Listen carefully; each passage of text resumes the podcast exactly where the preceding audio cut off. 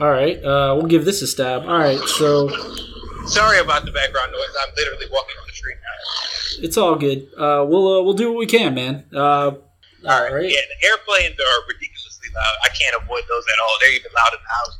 Jesus. Okay. All right. Uh. Sorry about that. Nah, man, it's cool. It's cool. I appreciate you doing this on your vacation. Alive on the streets. Did Yeah, I know. We we we, we go out to our black correspondent in the field, Dalvin Ford. Yeah. I'm here in the blackest city in America, San Diego, California.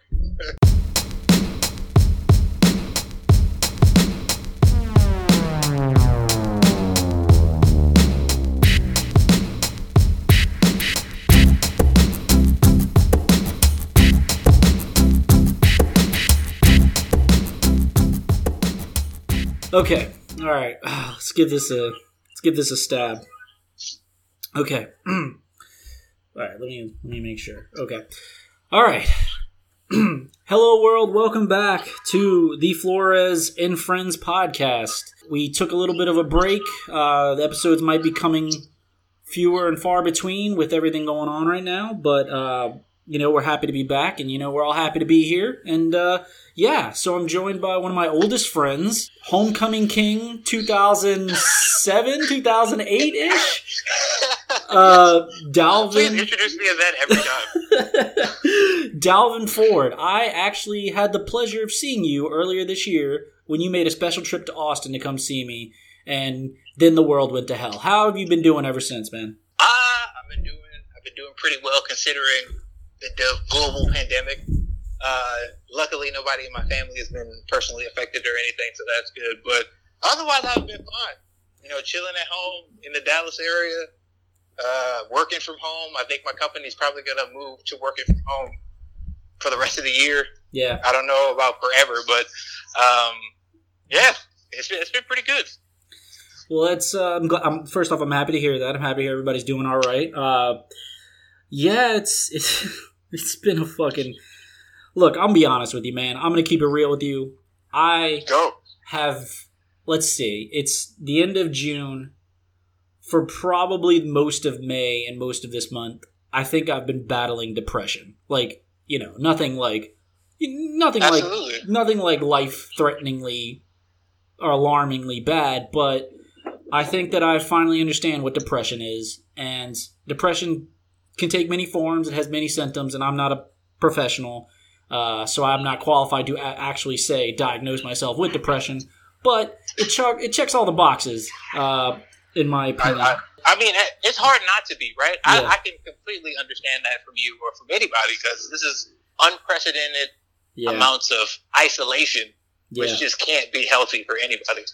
yeah. But I was gonna say is it's good to talk to it's good to talk to you, man. We uh we text every now and then, but it's good to actually talk to you uh, because you know you're one of my oldest friends, and it's you're always you're always a fun guy. So. Uh, I uh, appreciate that.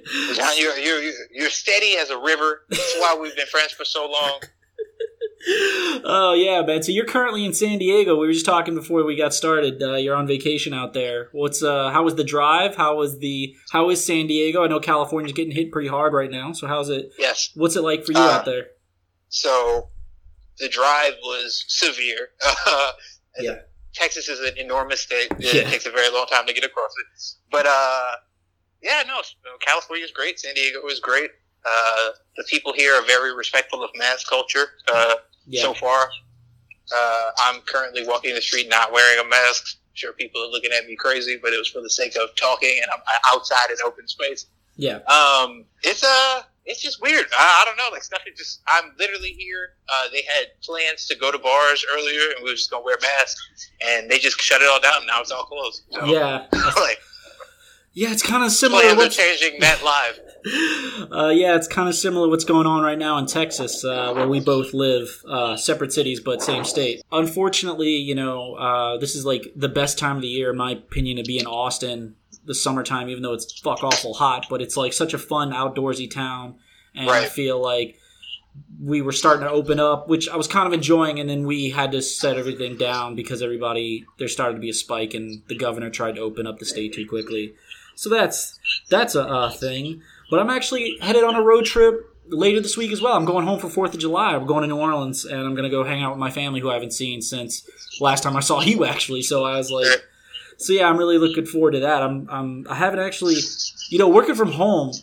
I don't drive anywhere anymore. Like I don't go Right. anywhere. It's so like even like I, I think I told you like I started working from home in November, so I like I was I was kind of used to this somewhat, and now it's just like yeah, I really don't go anywhere anymore. And it's it's really sad, but kind of factors into that depression I was talking about. But uh, Yes, it's sad, but looking on the bright side is think about the money you were saving in gas. I have been unfortunately spending all that money on food, like one hundred percent. yeah, But at least I have extra money to like reappropriate to places, so that's good. Yeah, I mean it's it's it's good because like you know I, I'm I'm fine with this. I was I'm built for this sort of stuff. Like I've always been an inside kid. I really didn't go anywhere. But again, it's like it's like this time of the year. I'm like, damn, I really. I, i'll just say it, man. Like turning thirty, I was like, man, 2020 is going to be my year, and the gods Oh. fucking laughed cos- cosmically at me, like, ha ha ha, you think so?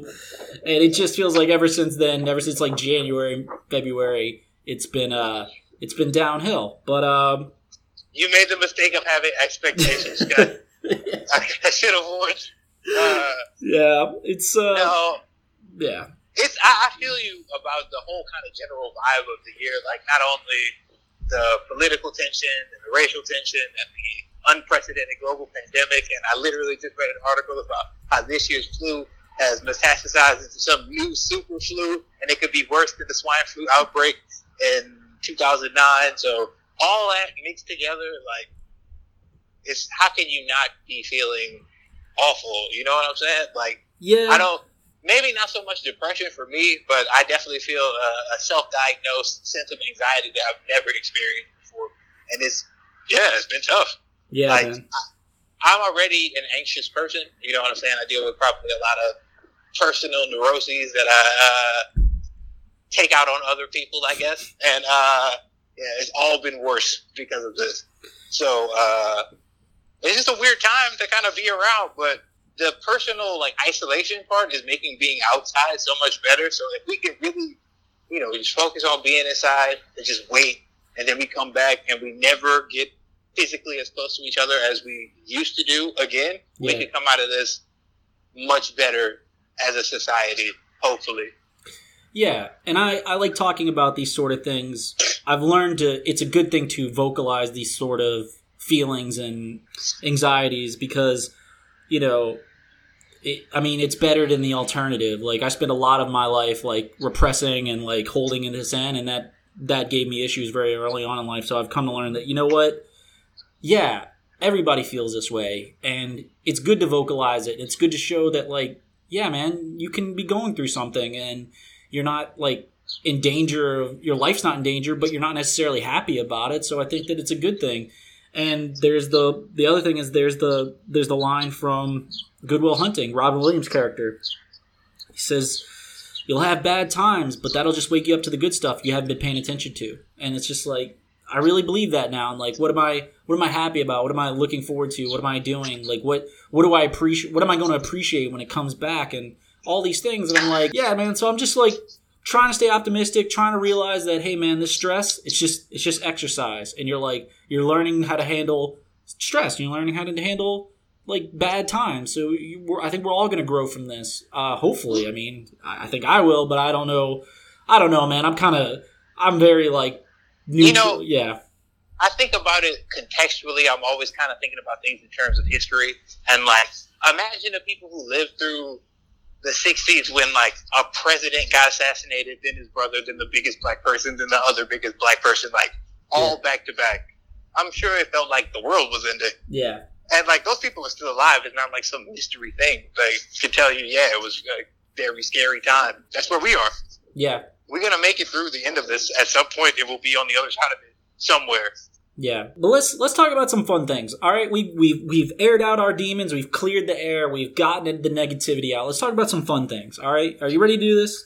I am ready. Let's talk about something near and dear to your heart. Not necessarily my heart because my team sucks, but let's talk about uh, Premier League. Boy, so, do they suck? oh god, don't even. I, I keep telling myself I get the alerts that a game's coming on. I'm like, I should watch that, and I'm like, no, you shouldn't. Don't waste your time on that team. They're garbage. So, we're talking. Let's talk about Premier League. You know, in the past fucking three months, we've been absent of real sports. Like Premier League's like the one of the first major team sports to come back uh, globally.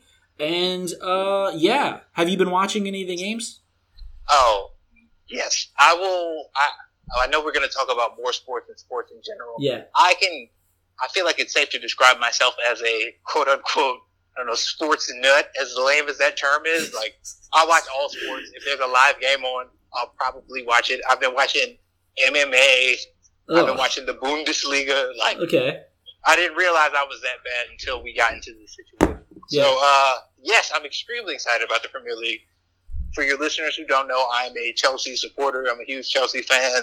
And, uh, yeah, we are undefeated since the league came back. Chelsea is in a very good position, uh, kind of going forward.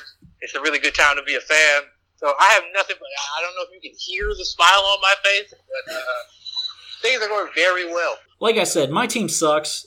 I don't really. Arsenal, Arsenal Football Club is his team, listeners. Yeah, yeah. I mean, They're terrible. Not only are they terrible, the best part about it is like they frequently buy Chelsea players. Uh, a few years ago, Petr Cech, greatest goalkeeper in Chelsea history, he went to go play for Arsenal. Gave up some horrible goals in his uh, elder years. Lost Arsenal a lot of points. Uh, messed him up. He was like a secret agent for us. Now, uh, David Luiz, known meme lord. we are going to talk about uh, this. uh, came from Chelsea at the beginning of the season. Uh, shocking, shocking transfer goes to Arsenal and has just been absolutely shambolic, Ass. egregious, He's been pure ass. Ass asinine. I can't think of enough. I'm trying to go full Stephen A. Smith. on Oh my god, it's. Like, it's hilarious, and it's like it's like he's still playing for us. I'm I'm I'm glad you you're you're getting some some joy out of this because I'm like I'm also desperate for sports, uh, but I'm not that desperate to watch them. I'm just like I don't know, man. I, I guess fine. I guess I'll I'll follow them, and I'm like, yeah, they won a game or won a match against fucking some pissant team. So Hey, you're in tenth place. You can't really be calling those things pissant like that. well, let's talk about uh, a good story that doesn't involve either one of our teams. How do you feel about Liverpool? Like, what what are your feelings about that situation? I feel like uh, I think I'm too in deep as an EPL fan. I've probably been a fan of Chelsea since like 2005, Yeah, so I don't have any good feelings about other teams. Like, yeah, Liverpool won the championship. Uh, I'd rather not talk about that again, but good for them. Well, you could. I was just in the relation of. I'm. I'm. It's. I think it's a noteworthy story because the fans of that team have struggled for years. Like I think this is the first. Uh, correct me if I'm wrong. It's the first championship they've had in what, like twenty or thirty years or some shit. 30 years. God Uh. I guess to do the uh, a comparison for uh, American fans who might not be as well versed in it as we are, right? Yeah. Liverpool is a huge team. Liverpool is analogous with like almost the Cowboys.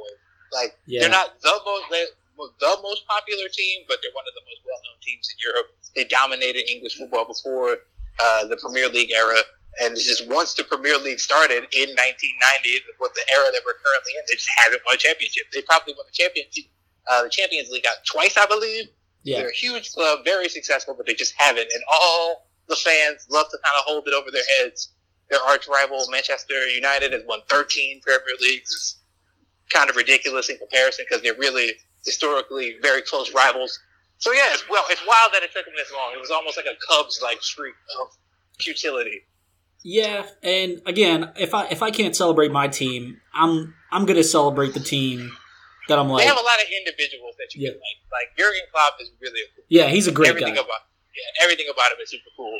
Uh, what's the Mohamed Salah is a very important player. Uh, I know a lot of Egyptian people. He's a huge deal. Yeah, Uh, yeah, they have a great team, and obviously they're going to be very good for a ways to go. As long as Klopp's the coach, they're going to be relevant. and I, I I know that they were that fan base was like adamant about getting the Premier League back because they were worried that fucking if they didn't if they didn't come back, this was like Liverpool's best shot at winning that championship. They were like, Oh we fucking need this to come back. You cannot do this to us.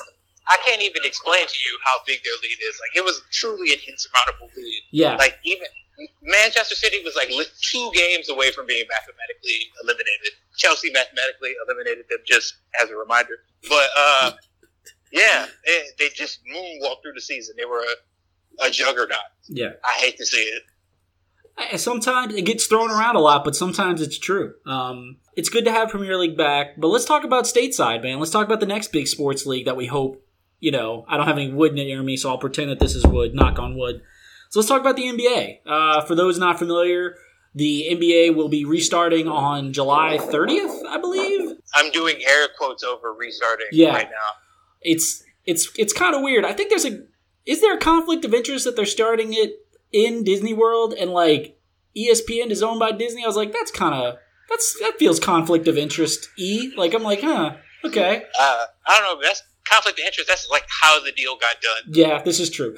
Uh, so they plan to restart with 16 teams, or is it was it 22. 22 i'm sorry 22 yeah 22 teams short and truncated season everybody living in the bubble tm the bubble uh, of disney world That Um, people are allowed to leave and come back in. So how is it even a bubble? But okay. yeah exactly like it's it's it's got issues for anyone not aware. It's it's got like it's not this like foolproof like vacuum sealed plan. It's got like it's got some holes in it. Um but yeah i guess what we can talk about is like yeah we got a month away but florida there's a lot of cases in florida going up right now as far as coronavirus cases. Um so let me ask you what do you think is the most likely situation that's going to happen? That it's not going to start at all, or it's going to start and finish, or do you think it's going to start and then stop? What do you Yeah, think? I'm ex- I'm expecting it to start and not finish. Uh, it's honestly a tragedy that they have to do this season, but Yeah. they have to do this season. yeah, Like I I get that you know there's a lot of political arguments to be had about capitalism and what that means and what that means about people's lives and all of that is worth discussions to be had. But if the NBA doesn't play the season, it could be financially devastating for the players. yeah, I mean, I don't know about devastating for the owners, but like a horrible hit for even them. Like the league might be in serious peril. Like this is a very unprecedented situation. It's Yeah. wild, yeah. They definitely have to try to play these games. What I've heard is there's two billion dollars on the line, and if they don't go through with it, they might have to like tear up the the current collective bargaining agreement and have to restart over. Like it's just like I think devastating is the right word for it. They they have to try. Like it's like oh, this is not probably like ideal, but they they gotta say they tried because that's a lot of money. Yeah, there's a contract. You, if you had the ability to set up an environment where basketball games can be played and televised, you had to do it. I don't think it's safe though, and I don't think it'll be completed. And if it is completed, it'll be the scenario that they feared the most, where it might be a truly random asterisk champion. You know, I Orlando disagree. Magic, your your NBA champion, because you don't know who's going to get it. And if the rule is if you have Corona, you can't play. Yeah. Who knows when LeBron catches it? Who knows when Giannis catches it? Like it's just it's just gonna happen when it happens, and whatever team is the healthiest at the time or playing the best at the time is just gonna win, and it might be somebody random. Ah, see, I don't. I think there's an argument. they, or they might let people play with it. I don't, and that seems like a whole defeating the purpose of bubble and everything. But if LeBron gets it in, you know, game one of the second round against like the Grizzlies or some shit, like I don't know if they're gonna be like, uh, all right, LeBron, you can't play. He's gonna be like, fuck you. And if it's like that, then yes, the regular champion will be the regular champion. Clippers, Lakers, Bucks, whatever. But if Yeah. it, they have to sit players who are sick or yeah, it could be anybody. I'm I'm I'm optimistic, but I guess I'm in the same boat as you. I like really think like it's going to get started, and I think the the cruel twist of the blade will be that it'll get really started, and we'll we'll actually convince ourselves, oh god, this could really happen. We could finally have a champion and like be le- this be a legitimate venture, and then it's going to get shut down. I'll be like, fuck y'all, because like that's what happened with the NBA. That's what happened the regular season. Like we had, like I think the weekend before it got canceled, like we had fucking. It was my dad's birthday. I had tickets to a game on Saturday, and the league was canceled. What on a Wednesday? Mhm. Like it was very sudden. Yeah, I think we had Bucks, Lakers, and then we had Clippers, Lakers that weekend, and then like a few days later it got canceled, and it was it was really upsetting because I actually I have you one better. I have never seen the Bulls play in Chicago. I've seen them play in New Orleans, and uh, me and my brother actually bought you know plane tickets, hotel rooms, tickets to the game to go see it for my birthday. Like he bought me tickets. He was like, "We're gonna go do this." I'm like, "Oh, oh, that's awesome! I've always wanted to do that." and I was really excited about it. I was really looking forward to it. I think it was supposed to happen at the end of March, and the season got canceled. And I was like, the one time, the one time I try to go see the Bulls, like I, the Bulls suck. That's the thing, man. They're not even good. But I was just so Uh, excited. they have some bright spots, though. At least it, it's a team worth seeing. They do suck, but they are a team worth seeing. I respectfully disagree with you. I think that they are. I like Coby White a lot. I, oh, I love Coby White. I love me some Zach LaVine. I do love my players, but they're not. They're not good. Like they're not good. And They're not good yet, John. Give them a chance. Bro, I- very. Markkanen's still young. I don't know why he got worse this year all of a sudden, but uh, I think y'all get a new coach in there. Y'all might be able to bring Markkanen back. Wendell Carter Jr. is supposed to be good. I like what I see from him so far. Like y'all should be good. Y'all should be one of the intriguing young teams, and also the East is ass. so uh, you should be fine. we are destined, as as we are constructed, presently constructed. We are a team that is destined to spin its wheels and just be fodder for the good teams. So Garpax is gone. You don't have to be so pessimistic anymore. yeah, we did hire a new executive front office. I can't remember his name. I didn't research it. I didn't think of it, but I can't remember. I was excited about him, but uh, I honestly, I just don't. We've been. I've been being. I have thought, and I've been told for the past like five years. Oh, the Bulls are on their way. The Bulls are on their way. The Bulls are on their way. I'm like, guys. I mean, look, you're a Bulls fan. You see, as a Louisiana person, what happened to the Pelicans when they got new leadership. Like, yeah, the Pelicans are only a slightly below average, slightly average team right now, but you can see things are looking up with that franchise with one year of having new front office leadership. this is true. I think it's gonna be. The, I think it's gonna be the same thing for the Bulls. we like, need. you're- Yeah. Probably your whole history of being a Bulls fan has been the same front office leadership. Yes. Like this is gonna be something brand new. I think you should give it a shot. Y'all got decent Oh. young players in place in a horrendous division. well, I'm gonna give it a shot. I'm not gonna like. I'm Yeah, I definitely. know gonna, you're not gonna quit the Bulls. Oh, I, I'm I'm committed. I'm pot committed. Uh, but I just don't. I just I'm like, what are we what are we aiming for here? What's the plan? And again, maybe this new guy will have a plan. I just I'm like, How would you feel y'all make the playoffs next season? How would you feel about the Bulls outlook?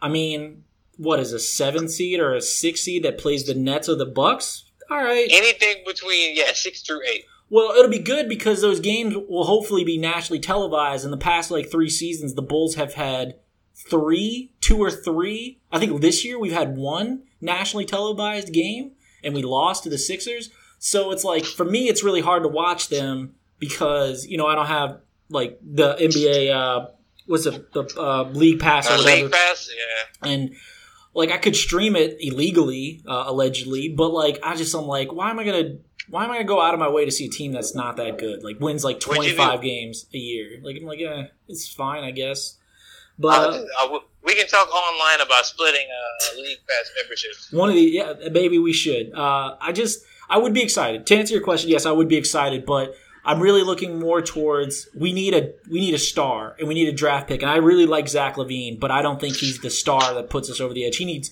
he needs someone else. Like he could be a good second option. He could be like this the the the plan B guy. But we need. That's why I really wanted us to get Zion. Even though I was like, man, if we got Zion, we would just waste his potential. So happy New Orleans got him, I guess. But uh, we just need. We just need. We just need a guy. We need the guy. And I don't think I like Coby White. Don't think he's the guy. I Yeah, really like Zach. I agree with that. I like I like Lauri. I really did like Lauri, and I still like Lauri. But I mean, we need a guy.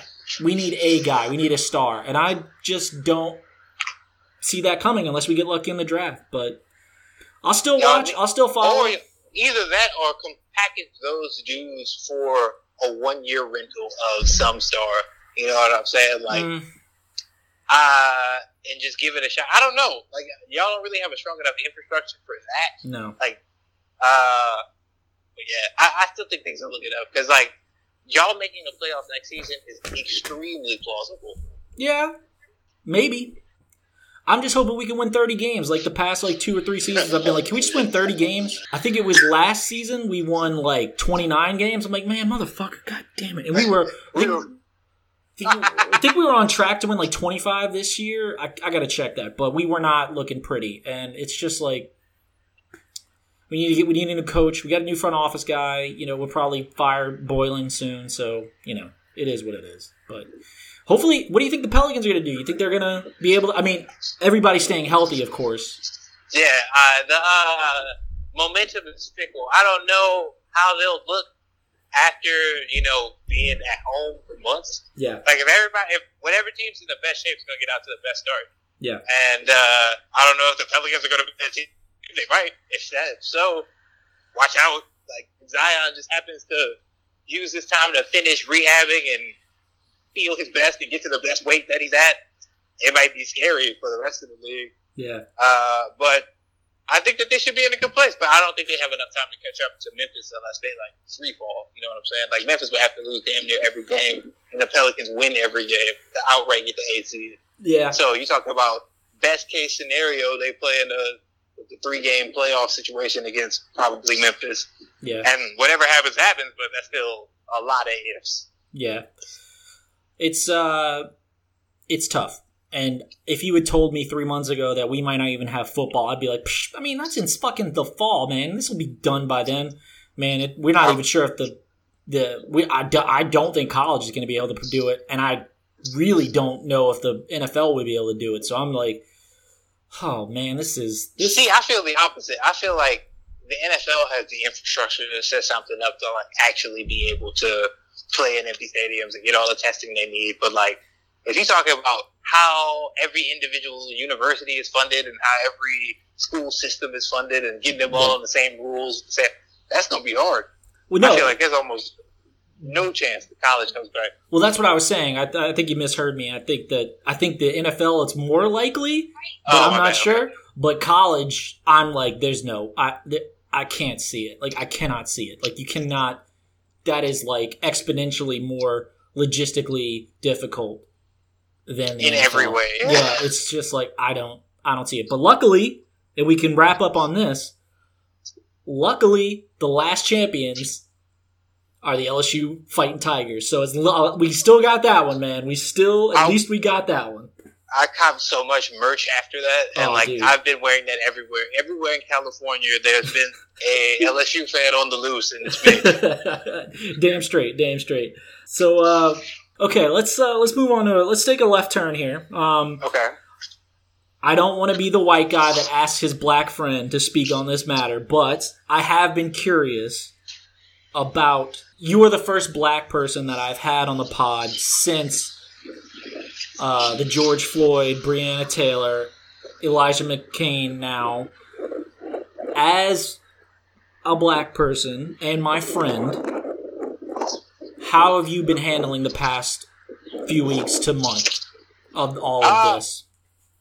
Truly the strangest thing I've ever experienced. Um, so I guess I can kind of start by saying, on a personal level, as a rule, I really don't engage in watching too much Black Death. I don't like to see people being killed. I don't even watch scary movies. You know what I'm saying? So yeah, I, I don't. I've never seen the full George Floyd video, and I know I won't. yeah, it's more of the same. I mean, it's what people have been saying for literally generations.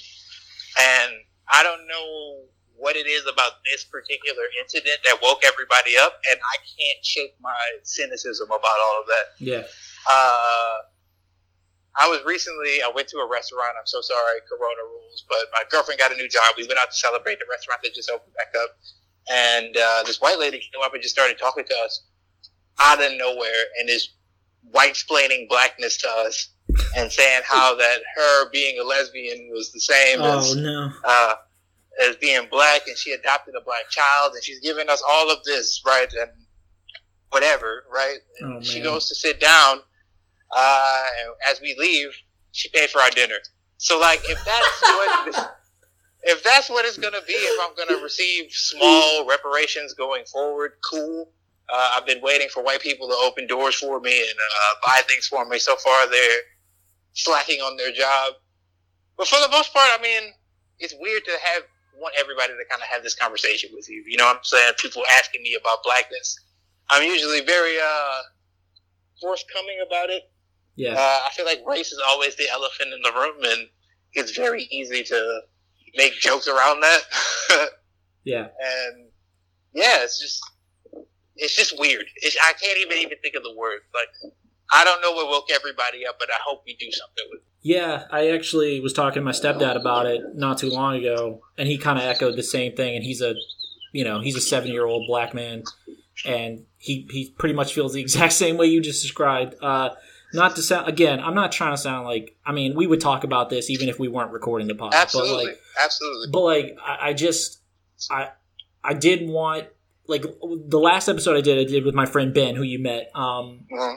Uh, we talked about it, but it felt like two white guys talking about it. That just doesn't. That just feels like, no, come on, man. Like, but, uh, and I feel bad about it talking as a white guy. Like, I'm like, I don't really think I have any input in the situation. But In the at the- matter. no, Yeah. see, on one hand, I feel what you're saying, but on the other hand, that's the exact wrong thinking. Okay. because so much of talk about race is like, all right, let me talk to a black person and how a black person feels about this, and like, let's get the black perspective on this situation. Whereas black people are only the recipients of racism, right? Yeah. Like these conversations need to be having, need to be happening amongst white people really urgently, right? Yeah. White people need to be talking about, you know, why do I feel this way? Why do I act this way? Why do I react this way? So you talking to, you know, white people in your life is good because, and I don't mean to bring up a topic that we'll talk about later, but if you have, you white person listening to this podcast, if you have a friend that you know is uncomfortable with black people being around in just an existence with, you know what I'm saying? Yeah. uh, you gotta unfriend that person. You gotta cancel that person out of your life. You Yeah. can try to explain it to them first, you can try to coax them to the right way. But you know as well as I know is that that that's not something you can really just unlearn. It takes some very very heavy lifting, and a lot of people is not willing to do that. I've been living my whole life feeling this way. Why should I change for some people that don't even like me? You know what I'm saying? Yeah. And if you have people in your life and you're still willing to tolerate them, then I am so sorry. You were an enabler and you were making the problem worse. Either you got to get those people out of your life or get them, commit yourself to bringing them to the right side of it.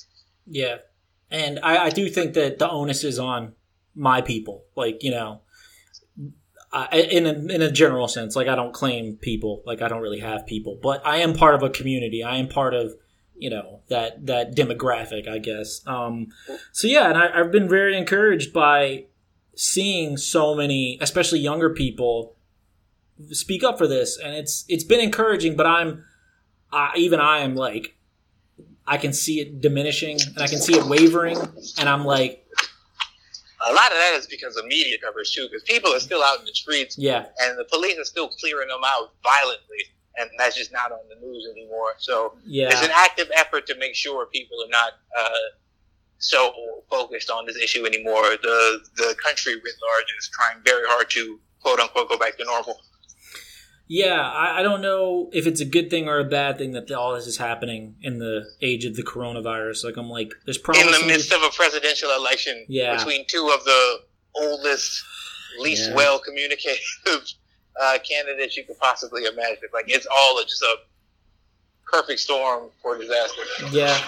There's a larger conversation to be had. I don't think I'm necessarily qualified to have that conversation on the pod. And again, I'm like, what do I have? What do we? What do we have to? What do I have to say that hasn't been already been said? And I, but I will make it a point in my life, and I, I think I have been making a point in my life to definitely know where how pe- know to let people know where I stand on. I I think that yeah, Black lives do matter, and like fuck your racism, like fuck that. Like you you don't even give a shit about the flag and all that stuff. You give a shit the fact that you don't like.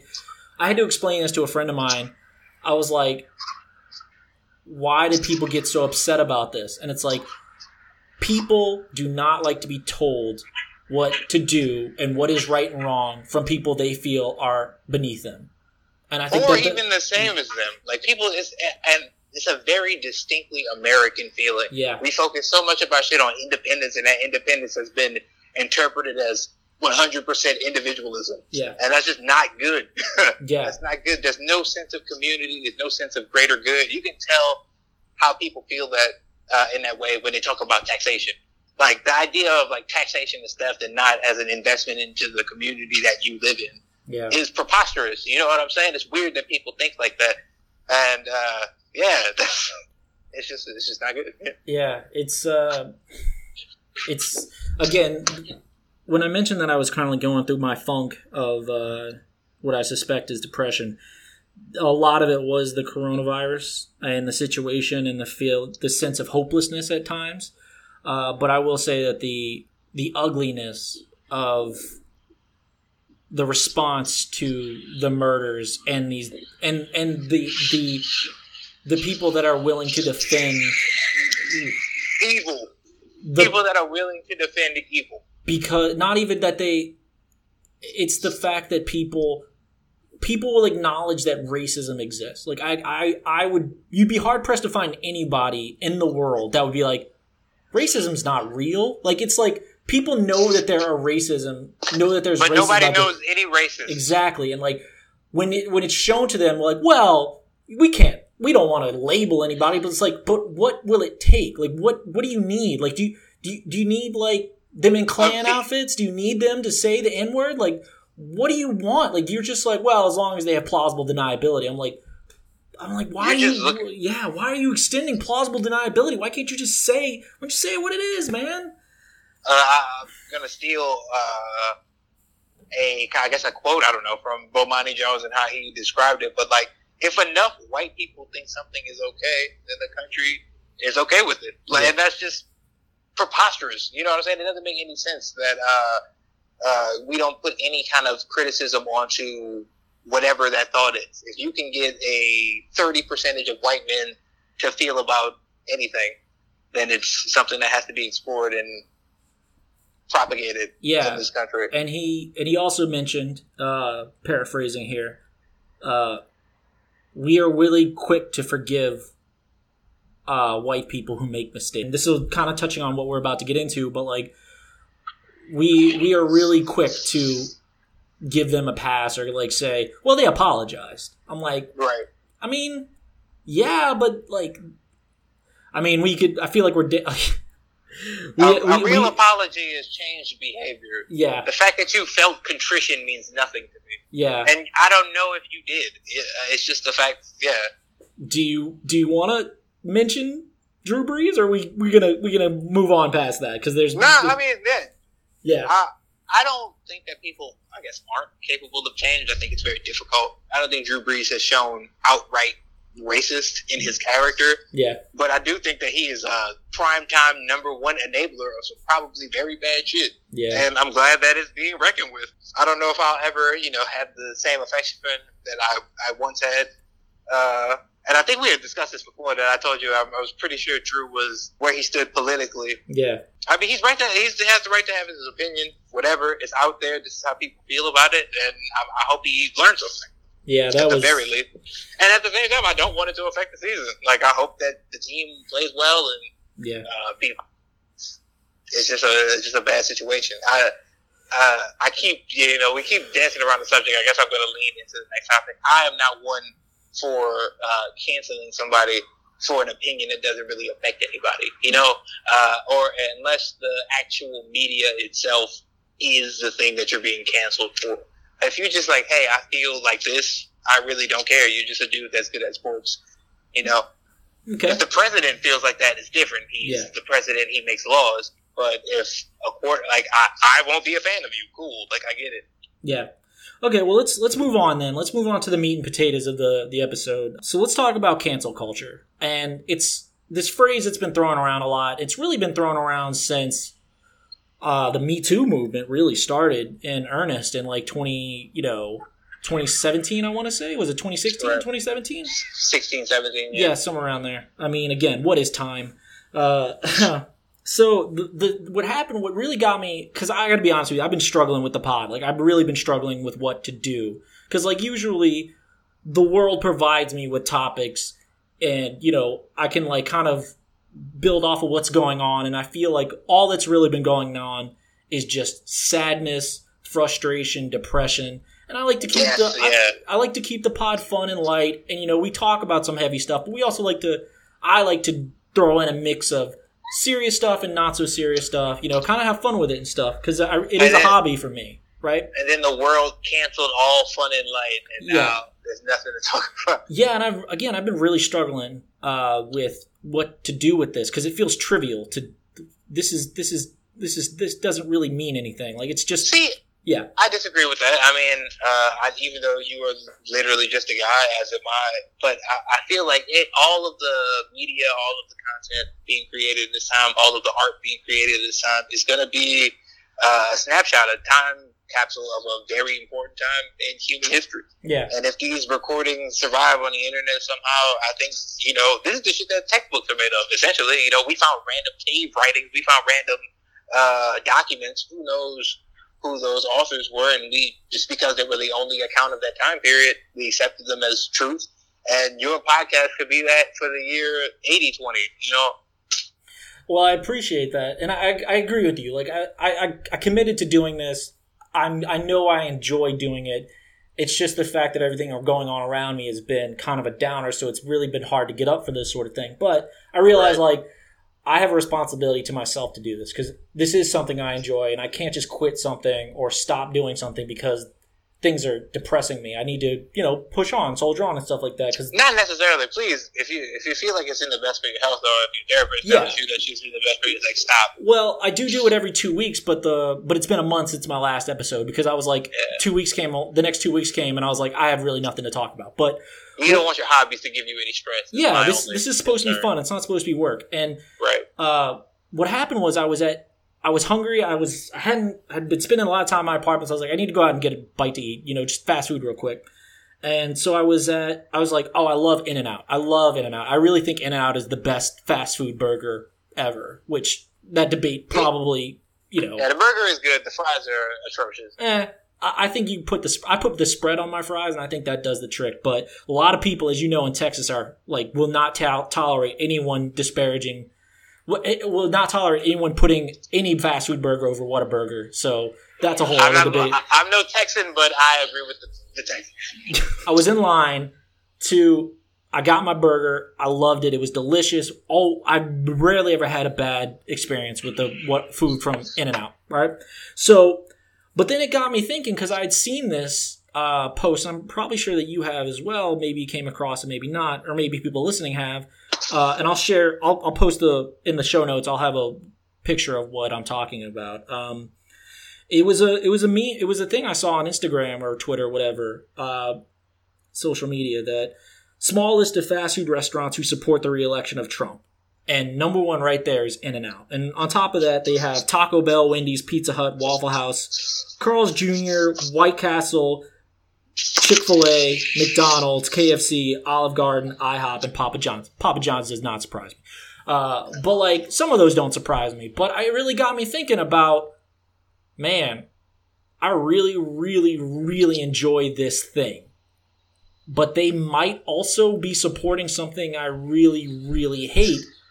And we live in the age of cancel culture where it's like if somebody does something fucked up or somebody supports something that's fucked up, we have to stop supporting them either emotionally or monetarily. And it just got me thinking. I was like, I, yes. yeah, we don't have to. Oh, okay. There is I, some people feel there's a moral imperative to do that sort of thing, boycott Right. something. Yeah, and people, I feel like people feel peer pressure from that. yeah, That people who are either, I don't know, looking for, potentially looking for social media plaudits, social media plaudits, yeah, Uh, but a lot of people sincerely feel like, hey, uh, this person is donating to causes that are antithetical to everything I believe in. I can't give them any of my dollars. I have that information. I have access to that information. That is not something that previous generations had immediately on hand. And uh, yeah, I think that's just a result of that. And those entities are not used to receiving any criticism at all. And I think that uh, a good swath of our population is not used to regular people criticizing what they consider to be institution. Yeah. And it seems like the term institution is really spreading because I wouldn't think of fucking Papa John's as an institution, but yeah. you know, if they change their name or they acquiesce to anything, it's a huge tragedy. Well, I did some research and I looked into some of these, like off that list that jumped out that that was on that meme that I mentioned, or I don't know if it's a meme, but whatever. Uh, you know, I looked up In and Out, and yeah, the CEO and his wife have donated fifteen thousand dollars to Trump and the Republican Party in twenty since twenty sixteen. But I looked into it, and it says individuals affiliated with the company have donated a total of about eleven thousand five hundred to Republicans and Democrats in the twenty twenty election cycle, with only $281 going to Trump. And I'll provide the USA Today article in the show notes where I got all this. Uh, so yeah, the CEO did, but individuals have donated to both. And I looked at Waffle House. Uh, you know, they donated over $100,000 to the 2020 election cycle. Most of the most of the donations are in support of Republican U.S. Senate candidates, uh, with about a thousand going to Trump. McDonald's uh, I know it's not popular to like McDonald's, but I love a fucking Big Mac. What can I say? Oh, uh, I'm right there with you. Yeah. So Trump received seventeen thousand from individuals associated with McDonald's, while Bernie Sanders received fifty-one thousand. Uh, and let's talk about the big one, Chick Fil A. Now, Chick Fil A is pretty well known for having a pretty controversial uh, spending habits, and I feel guilty every time I eat Chick Fil A because I fucking love Chick Fil A. It is so good and I know that it's problematic. And I had a friend of mine refer to them as go to Chick Fil A get some oppression fries. Um, yeah. uh, so yeah, I looked into it, and uh, the donations went to both Democrats and Republicans, with Trump receiving about eighty nine hundred from individuals affiliated with Chick Fil A. Vermont Senator Bernie Sanders received the most of any candidate, and so you know, I looked into more of Chick Fil A's back hist- backstory with uh, donating to uh, charities and organizations that are anti-LGBTQ, right? And so, basically, what I've learned is uh, Truett Cathy uh, and has donated money to uh, some pretty fucked up causes, mainly through their WinShape Foundation. But uh, again, I'm just skimming because like this is a lot of information. I really don't want to talk about it, but like they so, millions of dollars over the few years, and uh, so, but also individual franchisees have, and that's what the issue is. It seems to be. It's like yeah, certain individuals within the organization, but Chick Fil A has said the they do not donate to any specific as a company, but the CEO might out of his own pocket. They decided in 2012 that they would cease donating to organizations that promote discrimination, specifically against LGBT civil rights well, that's they stopped directly sending it, but they still had like the, the CEO would still hold fundraisers for certain organizations. And so basically, they didn't really stop. Uh, what I was going to say is, I feel like my own personal opinion about these companies uh, donating to Republican causes or Christian causes that are really asking for more uh, insidious things. I just think that speaks to a larger issue. And I think that larger issue is uh, really more about corruption and capitalism and how our government uh, yeah. uh, kind of just you know works in general. Because the fact that every company feels the need to donate ridiculous amounts of money to both parties, you're just trying to curry favor with whoever is going to be making laws. And I don't think that that's necessarily indicative of any morals other than good old fashioned bribery. So I really, I might keep eating at most of those places. Chick fil A does make me feel a level of pause because their hate is so specific. But I don't want to say I couldn't care less, but I couldn't. I could care. Maybe I could care a little bit less, but other, that's that's about it. Like I, it doesn't it doesn't even read on the same radar to me. And when we discuss cancel culture, I feel like it's almost disrespectful to is as far right as the president may seem. He is still the Republican candidate for president, mm-hmm. and the Republican Party has been around forever. Right? Yeah. He that is he is representative of a solely American institution.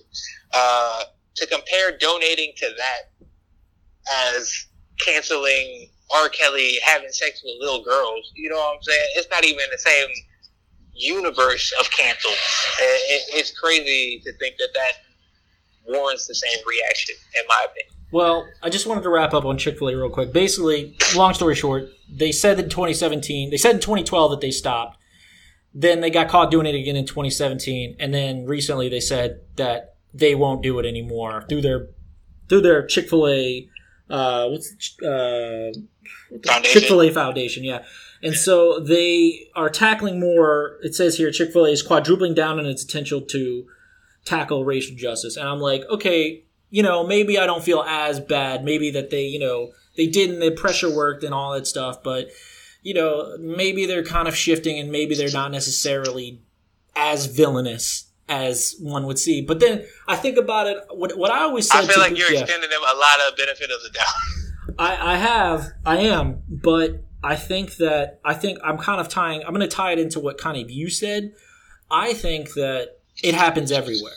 Like I'm just think that I agree with you. I think that corporations that we love that pretend to be that that uh, present themselves as uh, morally upstanding and out looking for the other, looking out for the little guy, looking out for causes and trying to fight oppression monetarily. Like. Urban Outfitters and the company that does Coachella, like Yeah. they, you'd be shocked at the stuff that they donate to. Yeah, and I also think that yeah, it's you can a, or, an organization or a company can talk about donating to this cause or that cause, this cause that are, that's that's admirable, but then they're still underpaying their own employees, like they're exploiting their workers. So I'm like, or using slave labor or Yeah. prison labor or yeah, exactly. so what I'm trying to say is, I always felt bad about eating at Chick Fil A, but it's like, but pretty much everywhere I shop, probably does some fucked up shit.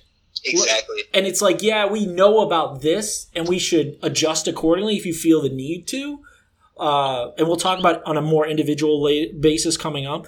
But I think with companies, it's trickier because they could give all the money in the world to the most deserving cause, but if they're exploiting their labor or they're still doing fucked up thing about like not diversifying their board or not making not giving people the opportunities internally, it's like, well, what are you talking about here? It's like no company's perfect. Like they're probably paying they're probably paying a lobbying firm or they're lobbying lobbying to keep min- minimum wage down. It's like they're all fucked. They're all fucked. So I'm just It's, like, it's, yeah, it's worse than that. It's like not only are they like lobbying to keep minimum wage down, you think about the stuff that the McDonald's farms probably do. You think about the stuff that they do to local farmers and people who are just trying to get by.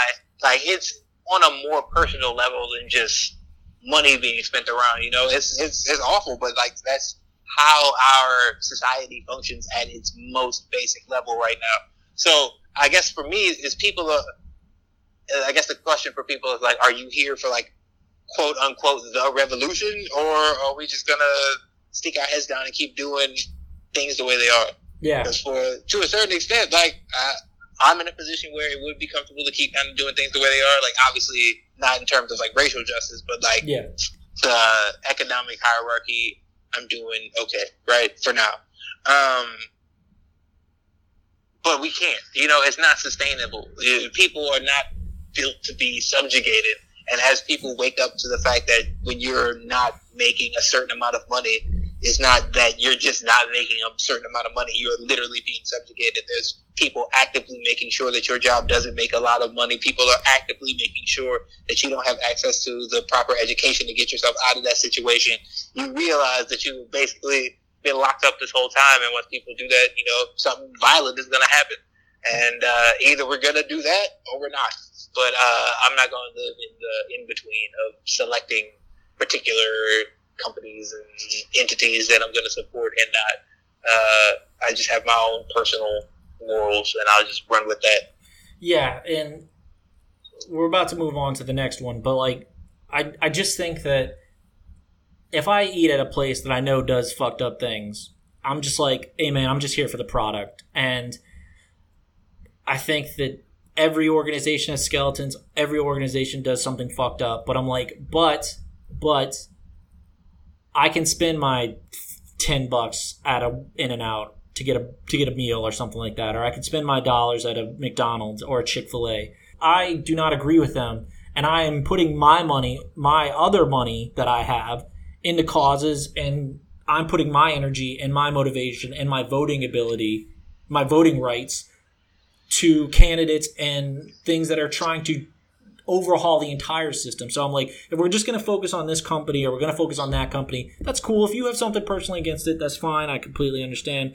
I just think that I'm like, you're singling out things when, uh, like you said, what are we doing to change the big picture? What are we doing to change the entire system? I'm like, and I, I lean more towards that. Am I giving Yeah. myself a pass? Probably. Yeah, I'm probably giving myself a pass. So I think what I'm doing is okay with that. But could I be better? Yeah. But again, I'm trying. I'm doing the best I can here. And so Yeah, I just feel like if you are not going to, not not going, the guy who is flipping your burger, the the lady who is working at your, I don't know, Starbucks or whatever, they have absolutely nothing to do with the corporation writ large. And when those businesses or those individual franchises and locations do poorly, it's extremely regular people who get fired and get laid Yeah. off, and you're uh, hurting the, the the most vulnerable families. So like.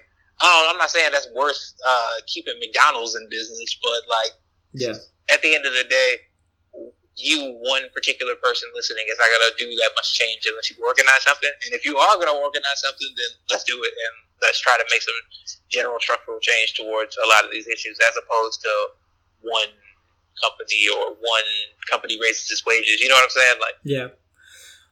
Okay, let's move on to a more uh, individual celeb actors, performers, Right. entertainers uh, situations. Uh, what what start what got me interested in that was I don't know if you've ever seen this film. Uh, I'm a huge fan of the film The Negotiator. Came out in 1998, stars Samuel L. Jackson and Kevin Spacey, and I love that film. I love that film. I can't say that I love him in it, but I really enjoy him in it. But there are films with Kevin Seven. Spacey. Yeah, Seven. Love Seven. Fucking love Glenn Gary, Glen Ross. He's in that. He's in. He's he's a funny guy. Like pay he's a it very. forward. I love that movie. He's such a Uh, wholesome character. I don't really. I don't- love that movie personally. but it got me thinking, and my probably in the top three favorite actors of all time, Mel Gibson. I thought I, I've loved so much of his work, but he's fucked up. Like he's he's said some racist things. He said some anti-Semitic things.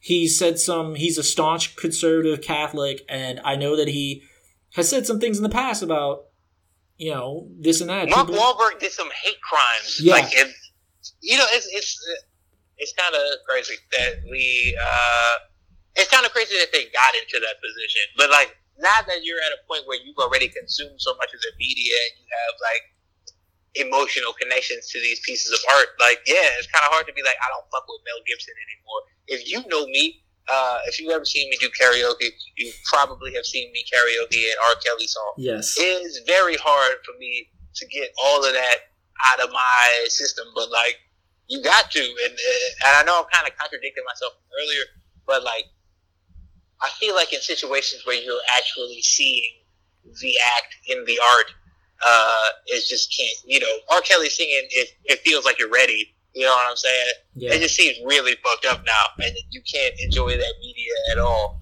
Uh, I can't watch Mel Gibson play an asshole or play somebody violent because it makes me think about real violence. Yeah. Or I, I guess really more Mark Wahlberg than Mel Gibson, but you get what I'm saying. Yeah, I I don't really I I mean I haven't really bought into any of Mel Gibson's more recent stuff. Like when he was in that Daddy's Home 2, whatever the fuck that movie was. I was With like Mark. Wahlberg. with Mark Wahlberg. I'm like, wow, we're really letting this dude. And then when he got nominated for Hacksaw Ridge, I'm like, wow, we're really cool with this. Yeah, he's back. Yeah, he's just back. I, I haven't welcomed him back, even We though. still try to. The people are still Yeah. publicly camping for Will, Woody Allen to this day. Oh yeah, that's. And I love Midnight in Paris. That's one of my favorite films of all time. Um, but you know, me and you, you are you and I, huge fans of Kanye. Like, I I maintain for many years, like I'm like ever since really the Taylor Swift thing.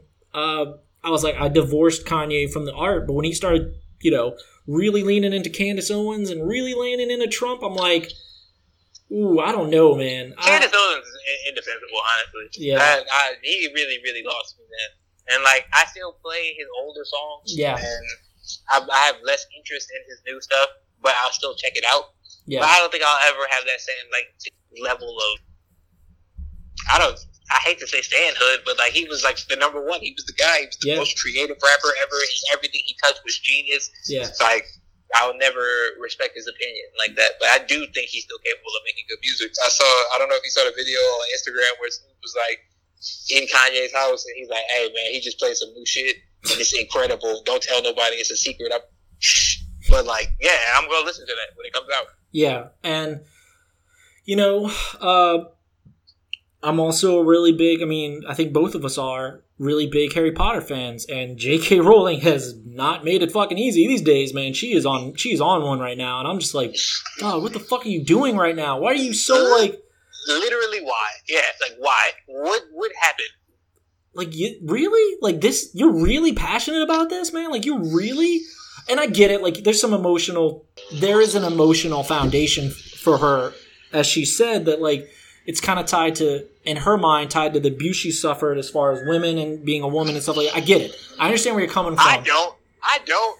That doesn't make any. What does that have to do with no, women? I, what, what, I'm, what I'm trying to say is like I understand this is an emotional issue for you, but what I do not understand is why you are kind of using that as an excuse to like really, really say some fucked up shit about trans people. Like what? Like you can, if you have pain, I understand that, man. And yeah, pain makes you do some. Pain is a very, very complicated issue. It's but not, yeah, it's bad enough that you are using your enormous platform yeah. to focus hatred on people. It's that trans people, and I, there's no oppression Olympics, but yes. trans people are got it bad. Yes. Uh, they got to be some of the most vulnerable people in our society all over the world. And the fact that people just continue to uh, lash out at them, it just shows a lack of evolved thinking. Like, I can understand on a very primal human level of like, no, men and women, no two, you know, and yeah. the fact that you can't realize that there's in between. Uh, we had so much years of science, like we've known about this for such a long time. I can't understand why it just can't stick in, in common culture or if there's an active effort to make sure that it doesn't stick in common culture. Because what's the movie that fucking uh, Eddie Redmayne, like they've been having trans people for years. Oh, the Danish girl. Yeah. Um, yeah, man, I just don't, I just don't understand it. But I'm like, I don't think that her beliefs have necessarily ruined my feelings and my attachment it, to Harry Potter. It really, it really unlocked the way I looked at it, though. Yes, like I've heard problematic things about it before. Like I'm sure you saw the tweet, but it was like J.K. Rowling naming white characters Albus Dumbledore, uh, uh, Severus Snape, and uh, her naming an Asian character Cho Chang. like you can, all of the goblins are working in the bank with big noses. Yeah, like, it's really fucked up. Yeah, and every Irish, the, the one Irish character named Seamus, and he blows up everything he touches. Oh. Like it's some really fucked up stuff in there. I did not make that connection, and now I'm embarrassed. Okay. Yeah. Oh, that's okay. Uh, oh man, I don't really know how I feel about that. Um, but I guess the law, the question I want to get at is you know, I'm a Kevin Spacey fan. I I'm a fan of his work from when I was younger. Like they're definitely like Ooh, I don't know about it now. I feel bad about it. I'm not necessarily celebrating him anymore, and I'm not necessarily like, oh man, this movie's so great because of him. And I'm a huge Kanye fan, and I'm like, I really, man, fucking My Beautiful Dark Twisted Fantasy is one of my favorite albums of all time. But I'm not like saying like, oh man, Kanye is like this brilliant guy, and I'm like, oh, he's done some, he said some fucked up shit, and you know, I just don't know if like, is it fair to still indulge or enjoy stuff from problematic people? Like that's the thing. I just that's the heart of the issue for me. It's like I don't know, and I don't know if it's fair to judge people for that necessarily if they really enjoy something from someone that's done some fucked up shit like like if you're a big Woody Allen fan like I'm like oh, that's kind of weird but okay. Um, yeah. on a on a personal level so what really got me started with doing podcasts very early on I, I was a huge Chris Hardwick fan. I loved Chris Hardwick. I really I really like his the way he did his podcast, the Nerdist podcast, really inspired me, along with Kevin Smith. But Chris Hardwick definitely was an influence, and I felt very related to him. I felt like I felt like I, dude, this guy gets it. I feel very connected to this dude. I feel like we have a lot of the same similarities. But he got accused of like sexually assaulting one of his girlfriends, and there's some debate Damn. on whether whether it was a misunderstanding. It's it's a messy. It's a very messy situation. But I'll be honest, man. Like ever since I heard that shit, I kind of stopped listening to him, and I kind of moved away from him. And I'm like, I don't know if I can enjoy you anymore because, yeah, like internal investigations were inconclusive and like yeah it's hearsay it's she he said she said but i'm like i don't know man. I don't know if i can ever look at you the same way and i don't really know if i can enjoy you the same way because you ne- i never in a million years would have thought he was the guy who would ever be caught up in that but there's a chance and i just don't know. I cannot enjoy him anymore knowing that there's a chance. Yeah. kind of call back to an earlier thing you we, we discussed uh, everybody uh, knows that there's racism, but there's no racist. Uh, pretty much 95% of women said that they've had some act of sexual aggression happen to them, whether it be straight up sexual assault or, you know, yeah. molestation or something. And nobody know, I don't know any dude personally in my circle, somebody I would call a friend, associate, acquaintance that has personally done it and that I would personally accuse of doing it. And that's just a total moratorium by all men uh, not willing to engage in these subjects with each other. And the exact thing I said about white people and racism earlier, that's what men are going to have to start doing about sexual assault. Because, yeah, like you said, you would have never expected that dude.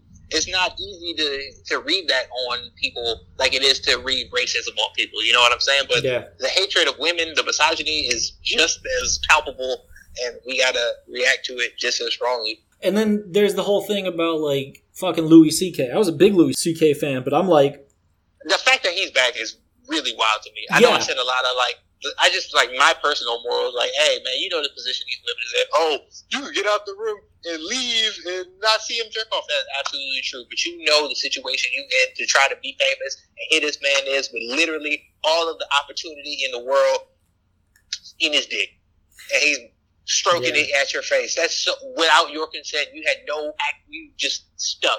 That's awful. And you only do that because you are a man in a position of power. There's, uh, that only comes from that.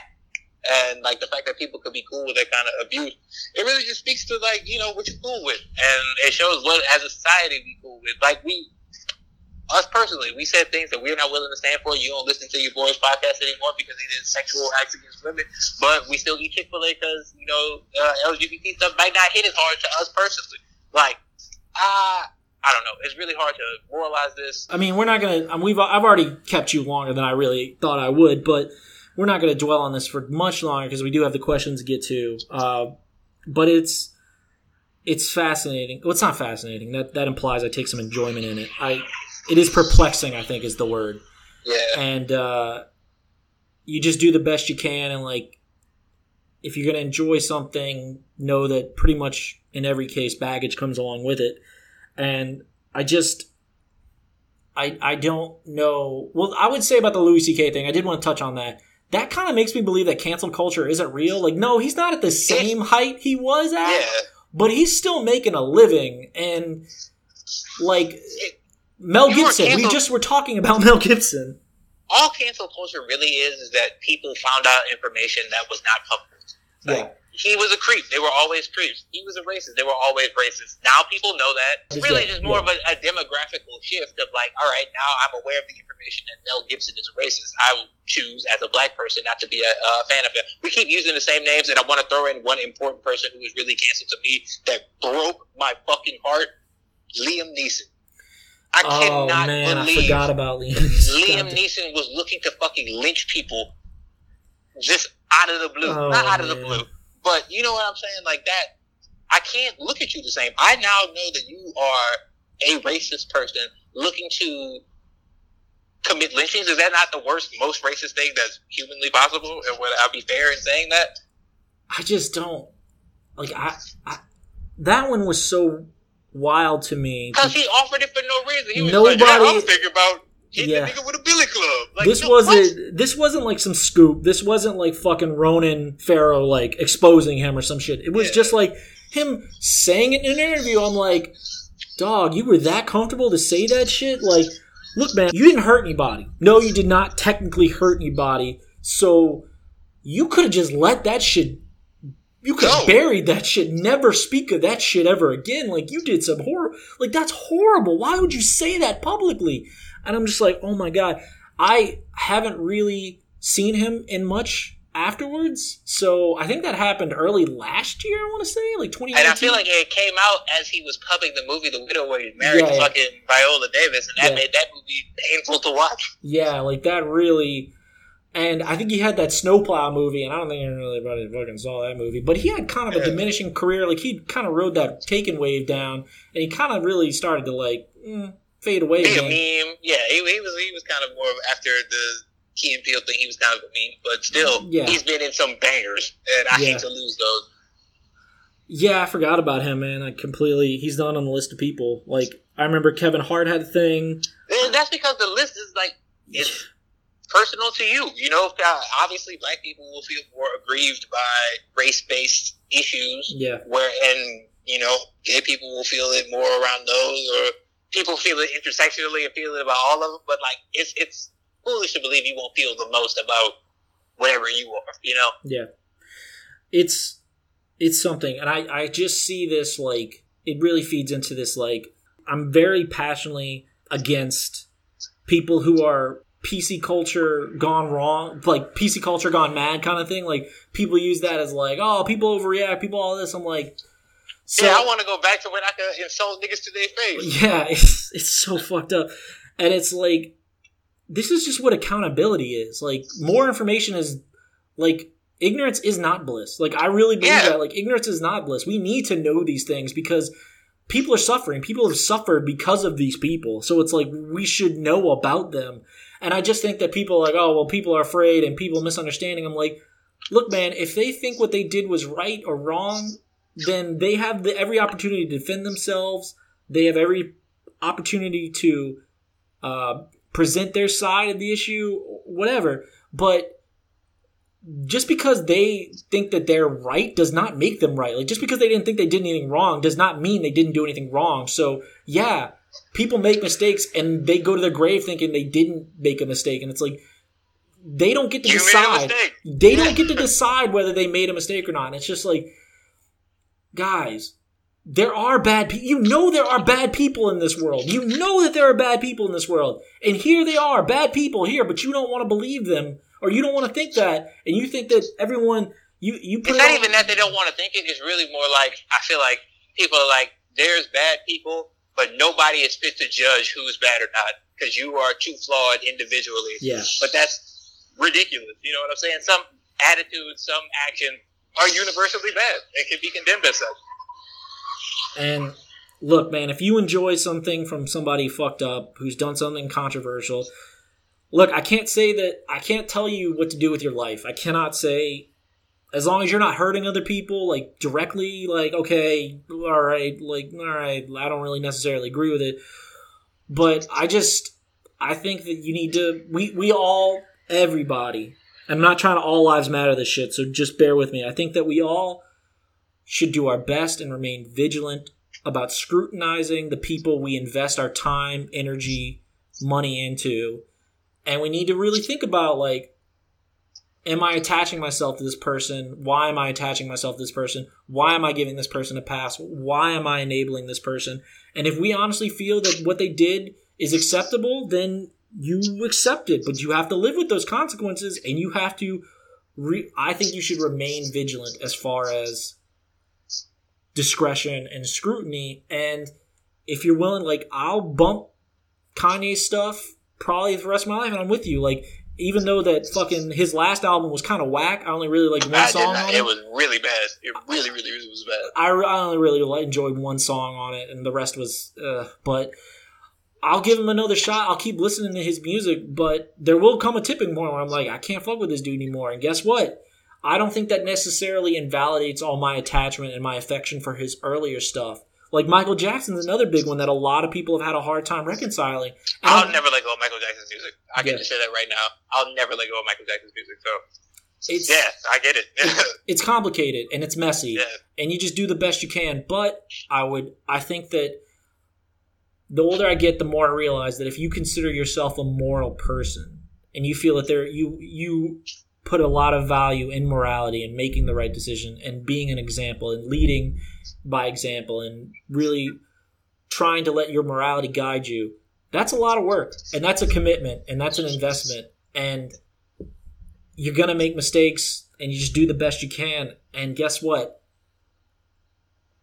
Eventually like it is pot it is inevitable that someone in your life that you care about, someone you really enjoy will let you down and then Yeah. you have a choice to make. And so you got to make a choice and live with that choice. I don't know. I feel like I'm rambling now. I, uh, Yeah, like I mean, you gotta. Yeah, it's an individual decision that you gotta make, and if it ma- if you feel uncomfortable, then you probably shouldn't fuck with it. I guess it's as simple as that. Yeah. I think that'll do it for the topics. Uh, I really appreciate having this conversation with you, man. Like, I don't really know, uh, not to impugn any of my regular guests or anything like that, but I really believe that you are one of the more articulate, intelligent people in my life that I feel like we can have these intellectual conversations with. I'm really glad you were willing to do it. Oh, no problem. Also, just for future reference, don't call any black people articulate. I'm not mad at all. I'm just letting you know Yeah. some game. I, I definitely thought that thought crossed my mind when I said it, but I was like, I, I know Dalvin knows I what know. I mean. I, yeah, I know what you mean. I, I Yeah. just, you know, I'm saying that for your listeners. not for you. Yeah, I would. I would definitely not talk to a, a black person I don't know, I'm not familiar with, and not cool with like that. Would never say Yeah. that shit. But like, I feel like objectively, you are articulate, and we've had these conversations in our past. So I feel like that was Right. an appropriate assessment. But I will keep that in mind. Thank you for checking me on that one. I appreciate it. No problem. I'm sorry to have to use you as a, a No, cool. of the audience. I know it wasn't personal. I know it wasn't Yeah. personal, and you know I was what I was saying wasn't personal. Yeah, So. exactly. So let's move on to these questions, man. I feel like I kept you way longer than I thought, and I hope your phone isn't about to die. So let's No, move I on to do these have to pee real bad, so I'm about to rapid fire these bad boys. Okay. All right. First question: When did you get your first cell phone, and what kind was it? It was uh, I was 2005. It was during the Katrina year. I got a Sony Ericsson. It was like a, a smaller version of the Nokia brick, like a super small version. It was like the size of my palm, but like on the back, it had a uh, like this little green sphere where the camera was supposed to be. And at first, I was fine with it. It was cool. And then camera phones came out pretty much everywhere, like shortly thereafter, and I was miserable. I was like, I, I, I need a new phone, mom and dad. What the hell? When did you get your first smartphone? Smartphone, uh, I want to say like junior year, maybe senior year. I got the, the original iPhone. Yeah. Uh, actually, no, I might have been in college. Yeah. I might, yeah, I might have been freshman year in college. All those years ago. Um. Fucking Yeah, eleven yeah, years. yeah. I still have that phone too. I still have the original iPhone. Nice. I think I sold mine. Um. At the, no, I gave it away to a friend. I gave mine away to my friend. I do remember that. Um. Okay. What is one reality TV or game show that you would do the best on? Oh, obviously Jeopardy. Uh, for those who don't know, I have some quasi Jeopardy experience. I have played high stakes trivia on camera. Uh, I've played against people who have been on Jeopardy. Uh, yeah, I think I would do very, very well. I'm not saying I would guarantee I would win an episode, but if I get some decent categories, I might embarrass myself. Now, I had this debate with a friend recently. Uh, if you got the invite to Jeopardy, would you do a lot of prep, or would you just? I he it was told I was told that Buzzer Some prep, the- yes. some of the people- Ungodly amount of like reflex stuff. Yeah. Not even studying for like the questions, but yeah That's the thing. That everybody knows the answers. That's the thing about Jeopardy. Everybody's super fucking smart. You gotta have the edge on the buzzer. Huh.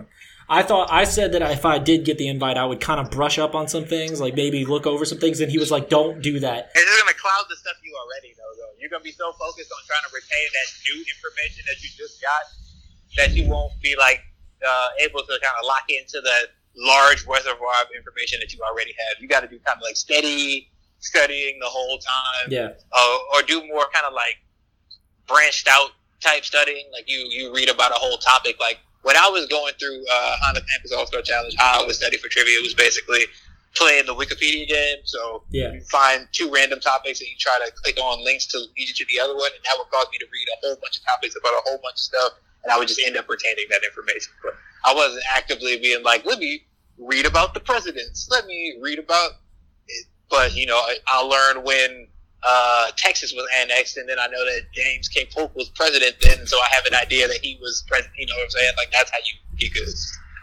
you heard it here, folks. Uh, if you're ever thinking about going to play on Jeopardy, that, that's where you start. We we pointed you in the right direction. Okay. What is your favorite book? Invisible Man by Ralph Ellison. Uh, Did we read that actually- at Franklin? Yeah, it was assigned Yeah. to me at Franklin. Uh, it was a really kind of transformative book for me. It was about a young black man living, uh, starting off in the South, and he ended up in New York, and he just had an entire existence where just nobody acknowledges his presence, despite him being there and taking part in things. And hor- horrific uh, racial and sexual things happened in that book, but it was really eye opening. Uh, I would love to see. Uh, man, nah, I can't think of it. Was it Barry Jenkins, the director? Of uh, of Moonlight and Yes. uh, it feels yeah. I would love to see him maybe or uh, Ava make a, a movie adaptation of uh, of that book. It would be amazing. yeah, uh, I would be down for that too. I really enjoyed Beale Street. That was a really good movie, and I really enjoyed Moonlight. Um, Yeah. uh, okay. What is you know either what you currently own or what you've had in the past? What is your favorite pair of shoes you've ever owned? Okay. Uh, well, individual pair of shoes. It would be Jordan Eleven Reds. You know, black and red. Yeah, Uh, they're definitely. probably the most famous of all Jordans. But if I had a favorite shoe, like line, uh, Air Max originals, like Air Max was Yes. the '90s. Like I have them in several different colors. I'm pretty much as I get older and I lose my style and sense of what's cool. I'm just buying Air Maxes in every color and I'm building my fashion around that. And I just have to keep up with the trends of how jeans fit, and then that'll keep me looking relatively young forever. But the Air Max will, I feel like, will never go out of style. I'm a I'm an Air Force One guy. Like I really need to I need to buy a new pair of Air Force One. See, they I had, love I don't I don't know why they faded away uh, in, amongst the whites in, in the the 2010s because obviously they were huge. Well, they were big for black people basically forever, but they were Yeah. obviously big after the Nelly song for everybody, and then it kind of just slipped away. I don't know what brought them back. I don't know who gets credit for that. I need to buy a new pair, and those are probably my favorite pair of shoes. Um, okay, High tops or low tops? uh, low tops. Okay. Uh, what is your favorite smell or scent? Gasoline. No, I'm just kidding. I Uh, wouldn't be surprised, man. A lot of people love that smell. it is it is strangely addictive, but uh, hmm, that's actually I, I didn't think too much about this question. It's probably like vanilla stuff. Yeah. Like that always makes me hungry. It smells good. What's the the goddamn Bath and Body Works? Whenever my mom always has like a warm vanilla sugar smell, Yeah. that is, it smells. I would- would eat that. So it smells so good. mine's mine's more. Uh, uh, I don't even know the word. Mine's bacon. I love the smell of bacon. Like, yeah, that's definitely high up there. oh yeah. Uh, okay. Yeah, bacon slaps. It, it, the sound that goes with the smell too, it's just like Ah, it's- otherworldly.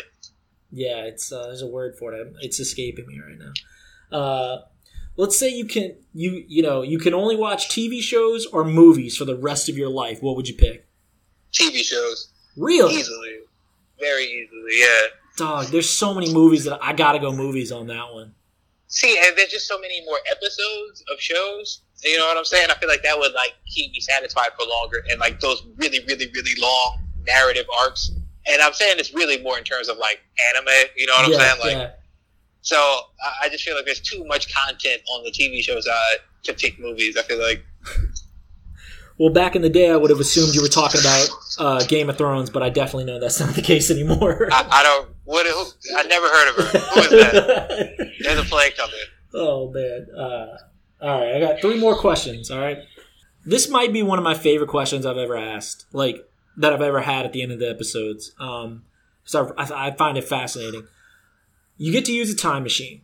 When and where will you go? When and or where would you go? But you have to stay there for no more or less than three days. Okay. Very, very, very, very easy question. Thought about this for a long time. Okay. Uh, I'm going to the coast of Africa, uh, and around 1500 or so, uh, I'm going with a large carton of AK-47, oh uh, as well as uh, the magazines and uh, ammunition to go with them. I do not speak the, the tongue of the Africans, nor do I look like them. I'd be much fairer. I don't know how I could uh, get to the point where I could communicate them and distribute the weapons amongst them, Yeah. but I would let them know that white people are coming and do not try to negotiate with them in any way. And maybe if you kill the first few waves of them, they'll stop trying to take your, your stuff. And then they can operate with you as equals as opposed to thinking that you're somebody who can be subjugated. Okay. oh man. So I don't know how I'm gonna learn. You know, You only have three days too. 16th, 16th century uh, Swahili in three days. But I think if I just leave an instruction manual and the guns and say white bad enough, I think they Oh my might get it. White bad enough. That's. I don't. Imagine what the world would be like if, like, yeah, essentially Wakanda would be real. Yeah. You know, like, I didn't like, want to make oh, that connection because I didn't want to Yeah. make light of your answer, but I was like, you basically want to invent Wakanda, basically. It doesn't even have to be. It could just be its own extremely independent, like kind of like China is. Like, yes, it's been uh, colonized before, Yeah. but like mainland China had always had very much its own culture and like was doing its own shit. And, and I wish that black people got to experience that, with the exception of uh, Ethiopia, who beat the Italians. That is a very interesting answer. See, I, I, as admirable as your mission would be, uh, I have no desire to go to the past. I want to go to the future. I would go visit like hundred years from now for three days. That's I want to go see if we're even still alive. Who the fuck knows anymore? But like, I want to see what the world looks like in hundred years if climate change hasn't killed us all. Yeah, look, I, I could make some very big race point, like galaxy brain take about that, but I'll, I won't do it. I won't do it. Just kidding. Of course, the white man think about himself and want to see the future. I'm trying to save my people. I'm just kidding. I get. I know. Yeah, what I said yeah, you could peel some problems. I'm working on my that. material. Let me know if people laugh at this. If people say that this episode is funny, uh, please tell me. Oh man, I would tell me when and where, and I'll go see a lot, an open mic with you, man. That would be that would be worth all the money. Um, okay. Uh, now I feel bad. Like I'm like, God damn, I guess I am selfish. Oh man. There's Uh, nothing wrong with being selfish. We're all individual people. We're living our own lives. Of course, you should live for yourself to a certain extent. Nothing wrong with that. there. Okay. Uh, would you rather be an Olympic gold medalist or a Nobel Prize winner, and for what? Oh, easy, easy, easy, easy question. Olympic gold medalist because you get to stay in the Olympic Village and get Olympic ass. so what sport? I don't know, whatever. Race walking, fencing. I said I, I I said like if I were to do Olympic medal, it'd probably be for U.S. soccer men or basketball. Oh, okay. If you got a medal for yeah, that's actually a good point. If you got a if you got a medal for U.S. men's soccer, you are a god. Like, you'll be hero. one of them. Not just that, like if you win the World Cup, you're a big deal to people who really care about soccer, especially if you did it for America and how unlikely that would be. You'd be truly a worldwide hero. That's actually a very good answer. But see, I honestly like. There's a part of me that's like, man, a Nobel Prize would be really cool. Like that would just. But again, I was like, man, if you I- won a gold medal for I the hate U.S. to put it so. dude, I, I hate to put it so crudely, but uh, are Nobel Prize winners getting bitches? like honest question. I, I know Olympic gold medalists are. oh man, could you imagine like being the American Usain Bolt? Could you imagine that, man? They had the American Usain Bolt. I asked Carl Lewis what his life was like. oh man, it's a it's a really good point. Um, yeah, I, I I I think I'd go gold medal, but I I wouldn't sleep on like Nobel Prize. Like that's that's pretty awesome right there. Um, Is it like a science one or a peace one? I really don't want a Nobel Peace Prize. That's not where it shit. I want to. I would probably like literature would be nice. Hell, They Nobel- gave Obama a Nobel Peace Prize, man. They're just giving them hoes away. But I mean, like, it'd be cool. Like, you know, honestly, I'd really, honestly, out of if there was an award I'd want to win, it would be Academy Award for original screenplay. But that's just me. Like that, that that would be the Okay. end all be all for me. But like, out of those two, Of all the awards, now that's a yeah. I mean, yeah, I would love to be NBA Finals MVP. Like, nah, man, I want that Academy Award for best original screenplay to give my like speech. That's like the moment. That's like the pinnacle for me. That's the peak right there. okay, Okay. okay. Last question, and again, thank you for doing this. I know you like to do this. I know you love to do do all No, I do. but, I love to talk. I can't help myself. but I, I know you're always game. And I, I just never want you to never want you to forget the, how much I appreciate you're willing to do this. Um, John, I'm glad that you continue to have me. man, I we're, we've been friends too long. Uh, yeah, exactly. Okay, you know, five years from now, ten years from now, however time you want to go forward. Uh, what do you hope we learn from all that's happened this year? Uh, that uh, equity and equality are important to strive for, and because you are being called out on past sins, please do not take it personally. Just move forward and accept the, the criticism that you're receiving. And if it's if it's not valid, at least fully engage in it before you realize it's not valid.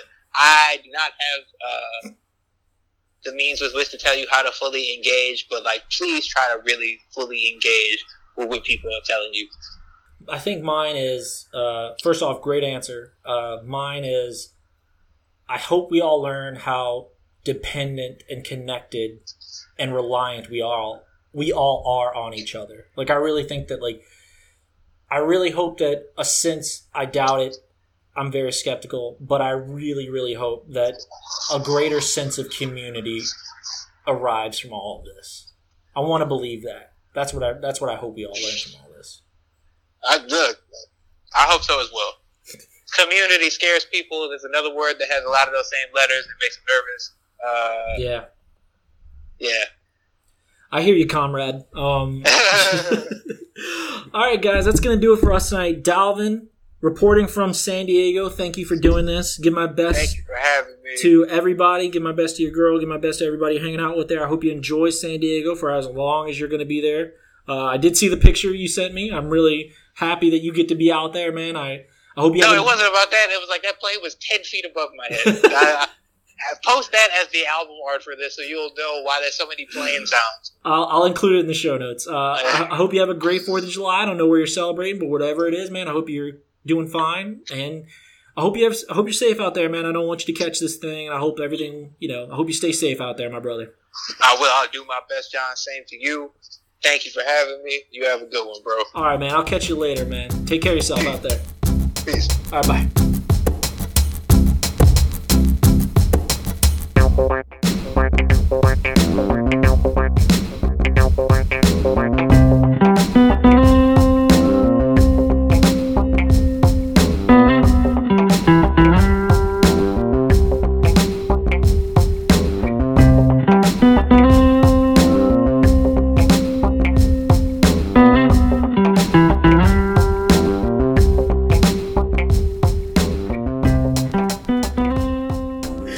It's always it's always exciting with you, Dalvin. It's never it's never the same thing twice. I'll tell you that. Yeah. Uh, I- I'm just. I'm like this. I'm literally just walking the street. It's. I probably look so crazy because I'm having a conversation, but you, you Uh, either look yeah. crazy or you're having the most in depth conversation anyone's ever seen. yeah, I, I'm gonna be so embarrassed when I listen to this and hear all the times I'm like walking uphill and out of breath.